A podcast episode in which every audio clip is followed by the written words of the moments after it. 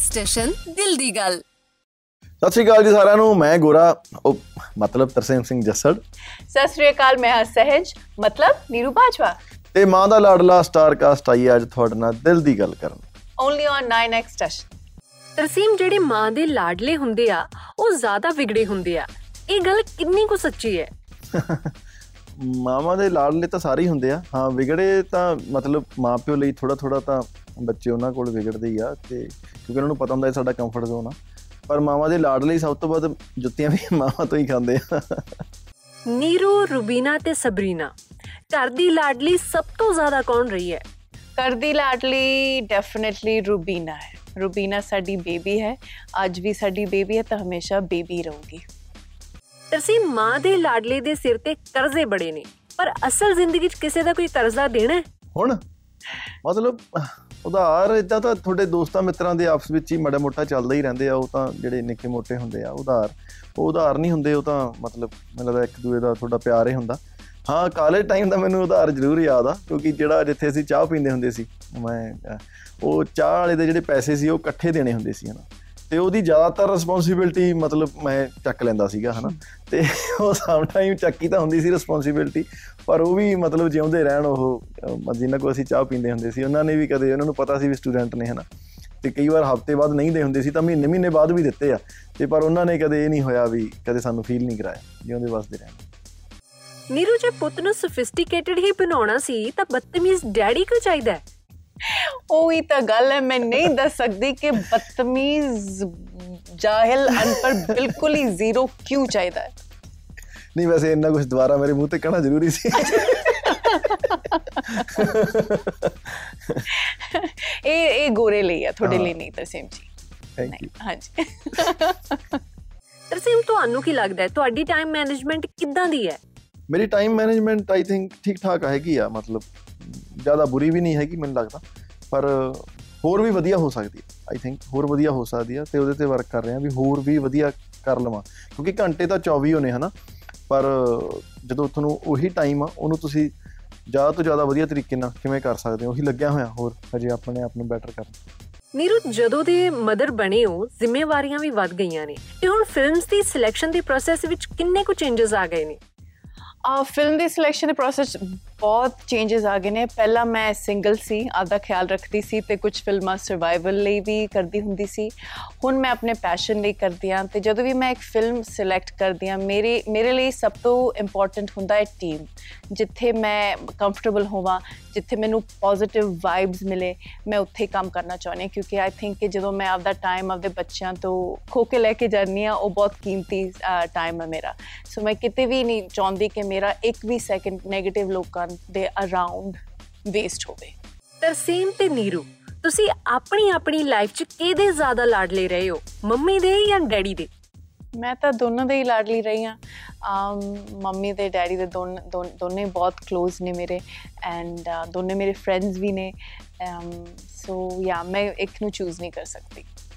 ਮੇਰਾ ਵੀ ਸੇਮ ਆ, ਮੈਨੂੰ ਵੀ ਦੋਨੋਂ ਬਰਾਬਰ ਰਹੇ ਆ। ਮਤਲਬ ਸ਼ੁਰੂ ਤੋਂ ਹੀ, ਜਿਵੇਂ ਹੁੰਦਾ ਨਾ ਸਮ ਟਾਈਮ ਆਪਾਂ ਵੀ ਦੇਖਦੇ ਆ ਅਹ ਕਈ ਹੁੰਦੇ ਆ ਬੱਚਿਆਂ ਦੇ, ਮਤਲਬ ਕਈਆਂ ਦਾ ਮਮ ਨੂੰ ਮਮ ਨੇ ਬਹੁਤ ਜ਼ਿਆਦਾ ਪੈਂਪਰਡ ਕੀਤਾ ਹੁੰਦਾ ਉਹਨਾਂ ਨੂੰ ਜਾਂ ਕਈਆਂ ਦਾ ਫਾਦਰ ਨਾਲ ਬਹੁਤ ਜ਼ਿਆਦਾ ਹੁੰਦਾ। ਤਾਂ ਮੈਂ ਜੇ ਦੇਖਦਾ ਤਾਂ ਮੈਨੂੰ ਦੋਨੋਂ ਬਰਾਬਰ ਦਿਖਦੇ ਆ। ਉਹਨਾਂ ਨੇ ਬਰਾਬਰ ਲਾਡ ਵੀ ਲੜਾਏ ਆ ਤੇ ਉਹਨਾਂ ਨੇ ਬਰਾਬਰ ਡਾਂਟਿਆ ਵੀ ਆ। ਤੇ ਸ਼ਾਇਦ ਮੈਨੂੰ ਲੱਗਦਾ ਵੀ ਜਿਵੇਂ ਉਹਨਾਂ ਨੇ ਜਿਵੇਂ ਪਾਲਿਆ, ਤਾਂ ਮੈਂ ਚਾਹੂੰਗਾ ਵੀ ਉਦਾਂ ਹੀ ਮੈਂ ਵੀ ਕੱਲ ਨੂੰ ਉਵੇਂ ਹੀ ਪਾਲਾਂ। ਕਹਿੰਦੇ ਮਾਂ ਦਾ ਲਾਡਲਾ ਬੜਾ ਹੀ ਗੱਪੀ। ਸੋ ਤੁਸੀਂ ਦੋਵਾਂ ਨੇ ਮਜ਼ਾਕ 'ਚ ਜਾਂ ਉਦਾਂ ਹੀ ਸਭ ਤੋਂ ਵੱਡੀ ਗੱਪ ਕਿਹੜੀ ਮਾਰੀ ਹੈ? ਪਤਾ ਉਹ ਤਾਂ ਬਹੁਤ। ਮਾਰਦੇ ਰਹਿੰਦੇ ਬੇਸਿਕਲੀ ਮਤਲਬ ਜਿਹੜਾ ਗਾਪਾ ਉਹ ਤਾਂ ਪਤਾ ਹੁੰਦਾ ਮੂਰਲੇ ਨੂੰ ਵੀ ਇਹ ਗਾਪਾ ਪਰ ਆਪਾਂ ਇੱਕ ਦੂਜੇ ਨੂੰ ਸਿਰਫ ਹਸਾਉਣ ਲਈ ਤੇ ਚੀਜ਼ਾਂ ਲਈ ਗੱਪਾਂ ਮੈਨੂੰ ਲੱਗਦਾ ਦੋਸਤਾਂ ਦੇ ਚੱਲਦੀਆਂ ਰਹਿੰਦੀਆਂ। ਹਾਂ ਮੈਂ ਨੀਰੂ ਜੀ ਨੂੰ ਨਹੀਂ ਕਦੇ ਕੋਈ ਗੱਪ ਮਾਰੀ ਤੁਸੀਂ ਮਾਰੀ ਮੈਨੂੰ? ਨਹੀਂ। ਨਹੀਂ ਮਾਰੀ ਨਾ? ਆਪਾਂ ਮਾਰਦੇ ਹਾਂ ਅੱਜ ਕੋਈ ਗੱਪ। ਮੈਂ ਅੱਜ ਸੋਚ ਕੇ ਕਿ ਮਾਰਦਾ ਇਹਨਾਂ ਨੂੰ ਬੜੀ ਸਾਰੀ ਗੱਪ ਮਾਰਦਾ।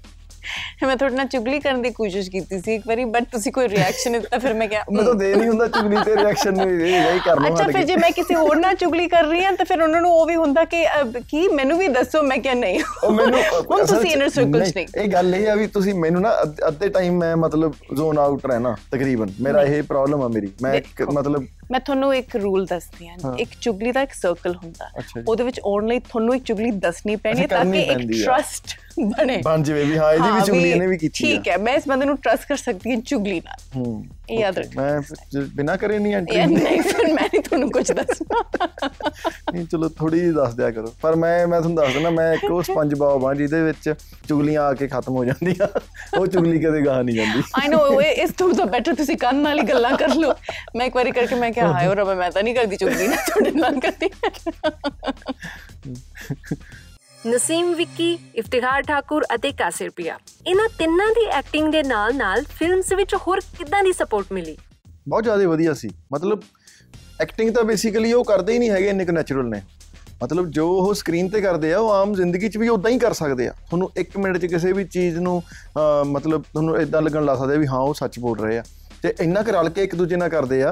ਤੇ ਹੁਣ ਇਫਤਕਾਰ ਭਾਜੀ ਦੀ ਗੱਲ ਸੀ ਇੱਕ ਤੇ ਮਤਲਬ ਅਹ, ਨਸੀਮ ਭਾਜੀ ਨੇ ਇੱਕ ਗੱਲ ਚੱਕੀ।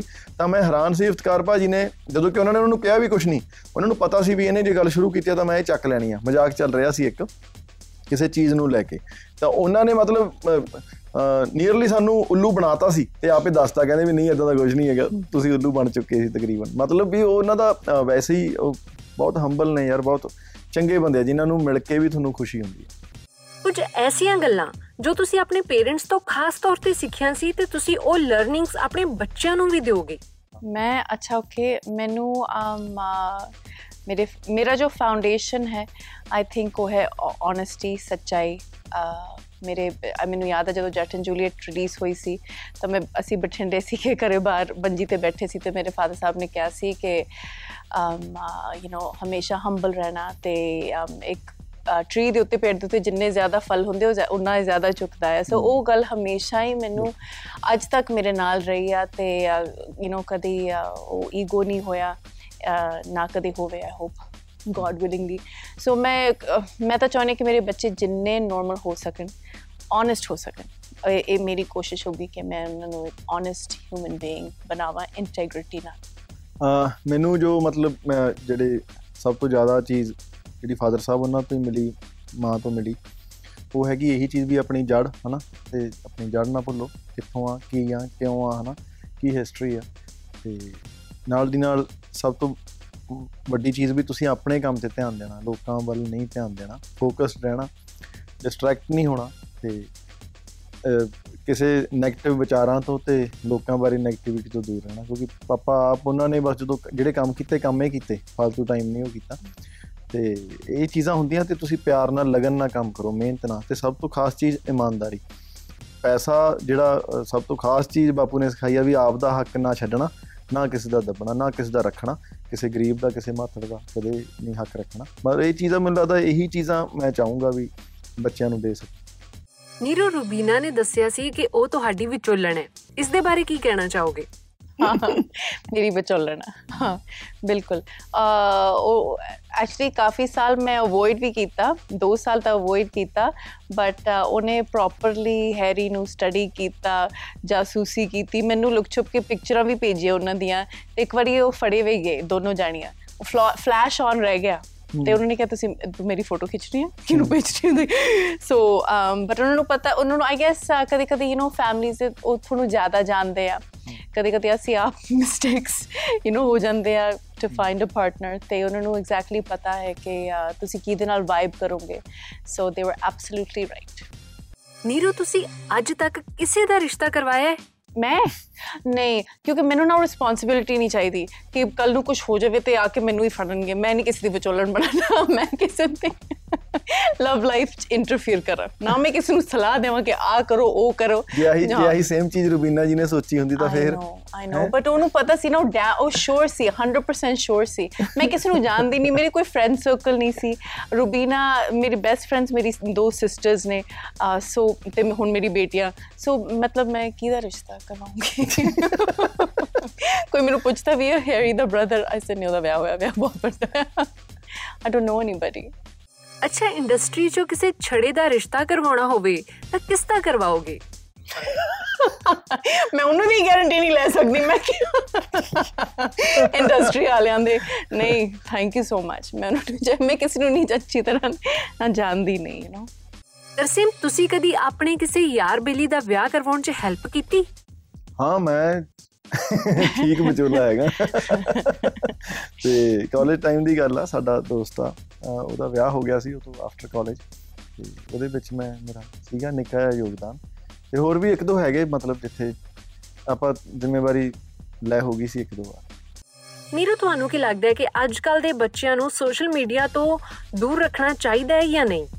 ਨਹੀਂ ਦੇਣੀ ਨਹੀਂ ਚਾਹੀਦੀ। ਮਤਲਬ ਮੈਂ ਤਾਂ ਅਨਾਇਆ ਅਨਾਇਆ ਦਾ ਮੈਂ ਮੈਂ ਖੋਲਿਆ ਵਿਆ I will say that but ਉਹ ਮੈਂ ਹੈਂਡਲ ਕਰਦੀ ਆ ਐਂਡ ਪ੍ਰਾਈਵੇਟ ਤੇ ਰੱਖਿਆ ਵਿਆ ਐਂਡ ਆਈ ਡੋਨਟ ਥਿੰਕ ਕਿ ਬੱਚਿਆਂ ਨੂੰ ਸੋਸ਼ਲ ਮੀਡੀਆ ਤੇ ਜਾਣ ਦੀ ਇਜਾਜ਼ਤ ਹੋਣੀ ਚਾਹੀਦੀ ਐਂਡ ਅੰਟਿਲ ਉਹ ਖੁਦ ਰਿਸਪੌਂਸਿਬਲ ਹੋਣ ਮੈਚੁਰ ਹੋਣ ਕਿਉਂਕਿ ਯੂ نو ਸੋਸ਼ਲ ਮੀਡੀਆ ਤੇ ਬਹੁਤ ਕੁਝ ਹੁੰਦਾ ਹੈ ਪ੍ਰੈਡੇਟਰਸ ਵੀ ਹੁੰਦੇ ਆ, ਕਾਫੀ ਕੁਝ ਹੁੰਦਾ ਹੈ ਸੋ ਬਹੁਤ ਚੀਜ਼ ਤੇ ਫੇਕ ਮਤਲਬ ਉਹ ਗਲਤ body imaging is too many negative things so ਉਹ ਬਿਲਕੁਲ ਹੀ ਨਹੀਂ ਹੋਣੀ ਚਾਹੀਦੀ। ਅੱਛਾ ਜੇ ਤੁਹਾਨੂੰ ਕਿਹਾ ਜਾਵੇ ਕਿਸੇ ਬਿਜ਼ਨਸ 'ਚ ਇਨਵੈਸਟਮੈਂਟ ਕਰਨ ਲਈ ਤਾਂ ਕਿਸ 'ਚ ਕਰੋਗੇ? ਮੈਂ ਮਤਲਬ ਬਹੁਤ ਬੁਰੀ ਬਿਜ਼ਨਸਵੂਮਨ ਹਾਂ। ਮੈਨੂੰ ਬਿਜ਼ਨਸ ਦਾ ਕੁਝ ਨਹੀਂ ਪਤਾ। ਉਹ ਜੋ ਜੌਬ ਆ ਰਿਸਪੌਂਸਿਬਿਲਟੀ ਮੇਰੇ ਹਸਬੰਡ ਦੀ ਹੈ he is an excellent businessman so ਜੇ ਤਾਂ ਮੈਨੂੰ ਕੁਝ ਪਤਾ ਹੀ ਨਹੀਂ। ਮੈਂ ਸੋਚਾਂ ਕਿ ਉਹਦੇ ਬਾਰੇ। ਤੁਸੀਂ ਫਿਰ ਇਹ ਦੱਸੋ ਨਾ ਤੁਸੀਂ ਆਪਣੇ ਹਸਬੰਡ 'ਚ ਇਨਵੈਸਟ ਕਰ ਦੋ ਮੈਂ ਉਹਨਾਂ ਨੂੰ ਖੁਸ਼ ਰੱਖਦੀ ਆ ਆ ਮੇਰੀ ਇਨਵੈਸਟਮੈਂਟ ਇੱਕ ਤਾਂ ਮੈਨੂੰ ਪੈਸੇ ਦੇਣਾ ਬਿਲਕੁਲ ਚੰਗਾ ਨਹੀਂ ਲੱਗਦਾ ਇੱਕ ਡਾਇਲੌਗ ਆ ਮੈਂ ਆਪਣੀ ਬੇਟੀ ਨੂੰ ਵੀ ਸਿਖਾਇਆ ਜਦੋਂ ਵੀ ਮੇਰੇ ਹਸਬੰਡ ਯੂ نو ਪੈਸੇ ਦਿੰਦੇ ਆ ਤਾਂ ਯੂ نو ਚੇਂਜ ਹੈ ਕੁਝ ਮੈਂ ਉਹਨੂੰ ਕਿਹਾ ਕਿ ਅਸੀਂ ਹਮੇਸ਼ਾ ਆਈ ਕਰਦੇ ਆ ਆਈ ਨਹੀਂ ਥੈਂਕ ਯੂ ਵੈਰੀ ਮੱਚ ਮੈਂ ਤਾਂ ਜੀ ਉਹੀ ਜੋ ਕਰ ਰਹੇ ਆ ਆਲਰੇਡੀ ਮੈਂ ਫਿਲਮਾਂ ਦੇ ਵਿੱਚ ਇਨਵੈਸਟ ਫਿਲਮਾਂ ਨੂੰ ਹੋਰ ਵਧੀਆ ਤੇ 뮤직 'ਚ ਇਹੀ ਮੈਨੂੰ ਲੱਗਦਾ ਮੇਰਾ ਤਾਂ ਇਹੀ ਆ ਸਾਰਾ ਕੁਝ ਪੈਸ਼ਨ ਕਹਿ ਲਓ ਕੰਮ ਕਹਿ ਲਓ ਇਹੀ ਇਹ ਤੇ ਵਿੱਚ ਹੀ ਕਰਾਂਗੇ। ਆਪਣੀ ਆਪਣੀ ਜ਼ਿੰਦਗੀ ਦੀ ਸਭ ਤੋਂ ਵੱਡੀ ਅਚੀਵਮੈਂਟ ਦੱਸੋ। ਵੈਲ ਮੈਨੂੰ ਲੱਗਦਾ ਕਿ ਮੇਰੀ ਸਭ ਤੋਂ ਵੱਡੀ ਅਚੀਵਮੈਂਟ ਮੇਰੀ 3 ਡਾਟਰਸ ਨੇ। ਤੇ am very proud of them ਤੇ ਮੈਨੂੰ ਲੱਗਦਾ ਕਿ ਜੋ ਮੈਂ ਬੈਸਟ ਚੀਜ਼ ਆਫ ਦੀ ਲਾਈਫ ਕੀਤੀ ਆ ਉਹ ਹੈ give birth to my 3 daughters ਮੇਰੀ ਅਚੀਵਮੈਂਟ ਮੈਨੂੰ ਲੱਗਦਾ ਜਿਹੜੀ ਮੈਨੂੰ ਹਮੇਸ਼ਾ ਹੀ ਮੈਂ ਉਹ ਚੀਜ਼ ਨੂੰ ਲੈ ਕੇ ਮਤਲਬ ਜਿੰਨਾ ਥੈਂਕਸ ਕਰ ਲਾਂ ਹਨਾ ਚਾਹੇ ਰੱਬ ਦਾ ਚਾਹੇ ਪੇਰੈਂਟਸ ਦਾ ਚਾਹੇ ਉਹ ਸਾਰਿਆਂ ਦਾ ਜਿਹੜੇ ਪਿਆਰ ਕਰਦੇ ਆ। ਬਈ ਪੱਗ ਹਨਾ ਮਤਲਬ ਜਦੋਂ ਉਹ ਮੈਨੂੰ ਯਾਦ ਆ ਹਜੇ ਵੀ ਉਹ ਫੋਨ ਕਾਲਸ ਯਾਦ ਨੇ ਵੀ ਕਿੰਨੇ ਅਹ, ਮਤਲਬ ਮੈਨੂੰ ਫੋਨ ਆਏ ਕਿੰਨੀਆਂ ਮਾਵਾਂ ਦੇ ਆਏ ਹਨਾ ਵੀ ਸਾਡੇ ਅਹ, ਮੁੰਡੇ ਨੇ ਪੱਗ ਬੰਨ ਲਈ ਹਨਾ ਤੇ ਪੱਗ ਬੰਨਣ ਲੱਗ ਗਿਆ ਉਹਨੇ ਵਾਲ ਰੱਖ ਲਏ ਜਾਂ ਇਦਾਂ ਦੀ ਚੀਜ਼। ਮੈਨੂੰ ਇਹ ਲੱਗਦਾ ਵੀ ਇਹ ਤੋਂ ਮਤਲਬ ਉਹ ਚੀਜ਼ ਦੇ ਵਿੱਚ ਜੋ ਸੈਟੀਸਫੈਕਸ਼ਨ ਮਿਲੀ ਜੋ ਚੀਜ਼ ਮਿਲੀ ਤੇ ਪ੍ਰਮਾਤਮਾ ਜਿੰਨਾ ਥੈਂਕ ਯੂ ਕਰ ਲਾ ਉਹਨਾਂ ਘੱਟ ਆ ਉਹ ਮੈਨੂੰ ਲੱਗਦਾ ਵੀ ਬਹੁਤ ਖਾਸ ਆ ਜ਼ਿੰਦਗੀ, ਜੋ ਮੇਰੇ ਨਾਲ ਜੁੜੀ ਆ ਤੇ ਉਹ ਮੈਨੂੰ ਲੱਗਦਾ ਵੀ ਮੈਨੂੰ ਔਕਾਤ ਤੋਂ ਵੱਧ ਮਿਲਿਆ। ਫੈਨਸ ਦਾ ਟਸ਼ਨ। ਉਦੇ ਚਾਲ ਕਹਿੰਦੇ ਨੇ ਕਿ ਤੁਸੀਂ ਦੋਵੇਂ ਆਪਣੇ ਕਿਸੇ ਇੱਕ ਕੋ ਐਕਟਰ ਦੀ ਕੋਈ ਇੱਕ ਸੀਕ੍ਰੀਟ ਗੱਲ ਦੱਸੋ। ਆਪਣੀ ਕਿਸੇ ਇੱਕ ਦੱਸਦੇ। ਐਕਟਰ ਦੀ ਸੀਕ੍ਰੀਟ ਗੱਲ। ਉਹ ਫਿਰ ਸੀਕ੍ਰੀਟ ਕਾਦਾ ਰਹਿ ਗਿਆ ਜੇ ਆਪਾਂ ਦੱਸਤਾ। ਕਿਉਂਕਿ ਮੈਂ ਤੁਹਾਨੂੰ ਪਹਿਲਾਂ ਹੀ ਕਿਹਾ ਮੈਂ ਸਪੰਜ ਆ ਮੈਂ ਇਹ ਗੱਲਾਂ ਉੱਥੇ ਹੀ ਦੱਬ ਲੈਣਾ ਤੇ ਉੱਥੇ ਹੀ ਡਾਈਜੈਸਟ ਕਰ ਲੈਣਾ। ਤੇ ਸੀਕ੍ਰੀਟ ਤਾਂ ਐਸ ਸੱਚ ਕੋਈ ਮਤਲਬ ਹੁੰਦੀਆਂ ਵੀ ਨਹੀਂ ਜਿਹੜੀਆਂ ਬੇਸਿਕਲੀ ਸਾਰੇ ਅਸੀਂ ਪਬਲਿਕ ਫਿਗਰ ਆ ਹਨਾ ਜਿਹੜੀਆਂ ਕੋਈ ਜ਼ਿਆਦਾਤਰ ਚੀਜ਼ਾਂ ਪਤਾ ਹੁੰਦੀਆਂ ਜੇ ਤੁਸੀਂ ਜਿਹੜੀਆਂ ਨਹੀਂ ਵੀ ਪਤਾ ਹੁੰਦੀਆਂ ਉਹ ਕਿਤੋਂ ਹੋਰ ਪਤਾ ਲੱਗੇ ਜਾਂਦੀਆਂ ਆ ਜਾਂਦੀਆਂ ਪੇजेस ਤੇ।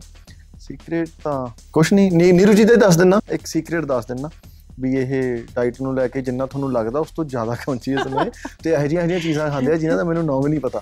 ਲਓ ਇੱਕ ਨਾਮ ਜਿਹੜਾ ਉਹ ਤੁਸੀਂ ਐਸਪੈਰਾਗਸ ਆ ਲਓ ਜੀ ਆ ਮਤਲਬ ਇਹ ਇੱਕ ਇਹਨਾਂ ਨੇ ਇਹ ਮੰਗਾਇਆ ਸੀ ਬੜਾ ਵਧੀਆ ਸੀਗਾ ਉਹ ਮੈਂ ਖਾਦਾ ਵੀ ਸੀ। ਗਗਨ ਰੂਪਾਨਾ ਪੁੱਛਦੇ ਨੇ ਤਰਸੇਮ ਲਾਸਟ ਟਾਈਮ ਗੁੱਸਾ ਕਦੋਂ ਕੀਤਾ ਸੀ? ਲਾਸਟ ਟਾਈਮ ਗੁੱਸਾ? ਮਤਲਬ ਮੈਂ ਤਾਂ ਗੁੱਸਾ ਤਾਂ ਆਉਂਦਾ ਹੀ ਰਹਿੰਦਾ। ਗੁੱਸਾ ਤਾਂ ਮੈਂ ਤਾਂ ਅੱਜ ਵੀ ਕੀਤਾ ਹੀ ਹੋਣਾ। ਮੈਂ ਗੁੱਸਾ ਕਰਦਾ, ਆਪਣੇ ਭਰਾਵਾਂ ਤੇ ਹੀ ਕਰਦਾ ਮੈਂ ਤਾਂ, ਮੈਨੂੰ। ਨਿੱਕੀ ਨਿੱਕੀ ਚੀਜ਼ ਹੁੰਦੀ ਸਮ ਟਾਈਮ ਕੋਈ ਚੀਜ਼ ਟਾਈਮ ਤੇ ਨਹੀਂ ਹੋਈ ਉਹਨਾਂ ਕੁ ਗੁੱਸਾ ਹੁੰਦਾ। ਮੇਰਾ ਗੁੱਸਾ ਹੀ 5-10 ਮਿੰਟ ਦਾ ਹੁੰਦਾ। ਤੇ ਉਹ ਤੋਂ ਬਾਅਦ ਵੱਡਾ ਗੁੱਸਾ ਕਦੇ, ਉਹ ਤਾਂ ਹੁਣ ਮਤਲਬ ਪਰਮਾਤਮਾ ਨਾ ਹੀ ਲਿਆਵੇ ਕਦੇ ਉਹ ਜਿਹਾ ਟਾਈਮ ਵੀ ਕਿਸੇ ਤੇ ਬਹੁਤ ਗੁੱਸਾ ਹੋਣਾ ਪਵੇ। ਹਾਂ ਤੁਹਾਨੂੰ ਲੋਕ ਮਾੜਾ ਮੋਟਾ ਤਾਂ 네ਗੇਟਿਵ ਮਿਲਦੇ ਰਹਿੰਦੇ ਆ ਜਿਹੜੇ ਤੁਹਾਨੂੰ ਕਿਤੇ ਨਾ ਕਿਤੇ ਟਾਉ ਚਲਾਉਂਦੇ ਰਹਿੰਦੇ ਆ ਤੇ ਲੱਤਾਂ ਖਿੱਚਣ ਵਾਲੇ ਬਹੁਤ ਹੁੰਦੇ ਆ। ਉਹ ਤਾਂ ਚੱਲੀ ਜਾਂਦੇ ਆ ਪਰ ਨਾ ਆਵੇ ਗੁੱਸਾ ਬੈਠ। At the rate fit Chinki Neeru ma'am ਤੁਹਾਡੀਆਂ ਜਿਮ ਵਾਲੀਆਂ ਪੋਸਟ ਦੇਖ ਕੇ ਮੈਂ ਆਪਣਾ ਜਿਮ ਖੋਲ ਲਿਆ। ਕੀ ਮੈਂ ਉਹਦਾ ਨਾਮ ਨੀਰੂ ਜਿਮ ਰੱਖ ਸਕਦੀ ਹਾਂ? ਹਾਂ ਪਲੀਜ਼ ਰੱਖੋ। ਬਹੁਤ ਵੱਡਾ ਕੰਪਲੀਮੈਂਟ ਹੈ ਮੇਰੇ ਲਈ। Thank you so much Neeru's gym Neeru gym ਬੇਰੋਜ਼ਗਾਰ Bunty. Tarsem ਭਾਜੀ, ਬਹੁਤ ਬੇਰੋਜ਼ਗਾਰ ਬੰਦੇ ਨੂੰ ਇਸ਼ਕ ਦਾ ਰਿਸਕ ਲੈਣਾ ਚਾਹੀਦਾ ਹੈ ਜਾਂ ਨਹੀਂ? ਇਹ ਤੁਸੀਂ ਗਲਤ ਬੰਦੇ ਨੂੰ ਸਵਾਲ ਪੁੱਛਿਆ ਇਹ, ਜਿਹੜਾ ਇਹ ਮਾਮਲੇ 'ਚ।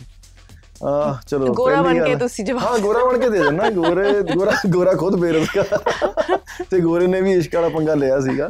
ਤੇ ਦੇਖੋ ਜਿਹੜਾ ਪਿਆਰ ਆ ਬੇਸਿਕਲੀ ਤਾਂ ਇਹ ਤਾਂ ਮੈਂ ਤਾਂ ਜੇ ਅਸਲੀ ਪਿਆਰ ਆ ਹਨਾ ਜਿੱਥੇ ਤੁਹਾਨੂੰ ਅਟੈਚਮੈਂਟ ਆ ਜਾਂ ਫੀਲ ਆ ਉਹ ਤਾਂ ਫਿਰ ਇਹ ਚੀਜ਼ਾਂ ਤਾਂ ਨਹੀਂ ਮੈਟਰ ਕਰਦੀਆਂ। ਬੇਰੁਜ਼ਗਾਰ ਹੋਣਾ ਮਤਲਬ ਹਾਂ ਸ਼ੌਂਕੀਆ ਬੇਰੁਜ਼ਗਾਰ ਨਹੀਂ ਹੋਣਾ ਚਾਹੀਦਾ। ਐਫਰਟ ਲਾਉਣੇ ਚਾਹੀਦੇ ਆ। ਕੰਮ ਤੋਂ ਬਿਨਾ ਕੁਝ ਨਹੀਂ ਆ। ਇੱਕ ਏਜ ਤੱਕ ਹੀ ਹੁੰਦਾ, ਜਦ ਤੁਹਾਨੂੰ ਵਿਹਲੇ ਰਹਿਣ ਦਾ ਮਜ਼ਾ ਆਉਂਦਾ, ਹਨਾ, ਉਹ ਤੋਂ ਬਾਅਦ ਤੁਹਾਨੂੰ ਸਟ੍ਰੈਸ ਵਧਣ ਲੱਗ ਜਾਂਦਾ ਜੇ ਤੁਸੀਂ ਕੰਮ ਨਹੀਂ ਕਰਦੇ। ਕੰਮ ਕਰੋ। ਬੰਟੀ ਜੀ, ਸਭ ਤੋਂ ਪਹਿਲਾਂ ਕੰਮ ਆਪਾਂ ਜ਼ਰੂਰ ਮਿਹਨਤ ਕਰਨੀ ਆ, ਹਨਾ, ਮਿਹਨਤ ਕਰਨੀ ਆ। ਤੇ ਪਿਆਰ ਐਸੀ ਚੀਜ਼ ਆ, ਉਹ ਤੁਹਾਨੂੰ ਧੱਕੇ ਨਾਲ ਨਹੀਂ ਕਰਨ ਦੀ ਲੋੜ ਪੈਣੀ। ਉਹ ਤੁਹਾਨੂੰ ਆਪੇ ਮਿਲ ਜਾਣਾ ਪਾਰਟਨਰ ਤੇ ਆਪੇ ਤੁਹਾਨੂੰ ਲੱਭ ਜਾਣਾ। 9 ਸਟੇਸ਼ਨ ਦੇ ਲਈ ਕੋਈ special message well I mean ਹੁਣ ਤਾਂ ਕਾਫੀ ਸਾਲ ਹੋ ਗਏ ਐਂਡ ਤੁਸੀਂ uh, ਬਹੁਤ ਹੀ ਐਂਟਰਟੇਨਿੰਗ ਚੈਨਲ ਹੋ ਤੇ ਜਦੋਂ ਵੀ ਆਉਂਦੇ ਆ ਤਾਂ ਬਹੁਤ ਮਜ਼ਾ ਆਉਂਦਾ ਹੈ ਅਸੀਂ ਇੰਟਰਵਿਊਜ਼ ਯੂ نو ਜਦੋਂ ਵੀ ਤੁਹਾਡੇ ਨਾਲ ਕਰਦੇ ਹਾਂ ਸੋ ਥੈਂਕ ਯੂ ਤੁਸੀਂ ਯੂ نو ਐਂਟਰਟੇਨ ਕਰਦੇ ਰਹੋ ਐਂਡ ਗੋਡ ਬlesਸ ਜੀ ਬਿਲਕੁਲ। ਬਹੁਤ ਸਾਲਾਂ ਤੋਂ ਮਤਲਬ ਲਾਈਨ ਐਕਸਟ੍ਰੈਸ਼ਨ ਦੇਖਦੇ ਆਏ ਆ ਜਦੋਂ ਹਜੇ ਅਹ, ਗਾਣੇ ਸੁਣਦੇ ਹੁੰਦੇ ਸੀ ਇਕੱਲੇ ਉਸ ਤੋਂ ਬਾਅਦ ਗਾਣੇ ਕਰਨ ਤੱਕ ਦਾ ਸਫ਼ਰ ਗਾਣੇ ਚਲਾਉਣ ਤੱਕ ਦਾ ਸਫ਼ਰ। ਟਸ਼ਨ ਨੇ ਅਹ, ਆਪਣੇ ਵੱਲੋਂ ਸਾਥ ਦਿੱਤਾ। ਮੈਨੂੰ ਯਾਦ ਆ ਜਦੋਂ ਅਸੀਂ ਆਏ ਸੀ ਉਦੋਂ ਟਸ਼ਨ ਤੇ ਗਾਣਾ ਚੱਲਣਾ ਮਤਲਬ ਬੜਾ ਖਾਸ ਹੁੰਦਾ ਸੀ। ਉਦੋਂ ਤੋਂ ਗਾਣੇ ਸੁਣਦੇ ਆਏ ਆ ਚਲਾਉਂਦੇ ਆਏ ਆ ਜ਼ਿੰਦਾਬਾਦ ਰਹੋ। ਐਦਾਂ ਹੀ ਪੰਜਾਬੀ 뮤직 ਨੂੰ ਸਪੋਰਟ ਕਰਦੇ ਰਹੋ। ਤੇ ਲਾਈਨ ਐਕਸਟ੍ਰੈਸ਼ਨ ਟਸ਼ਨ ਯਾਰਾਂ।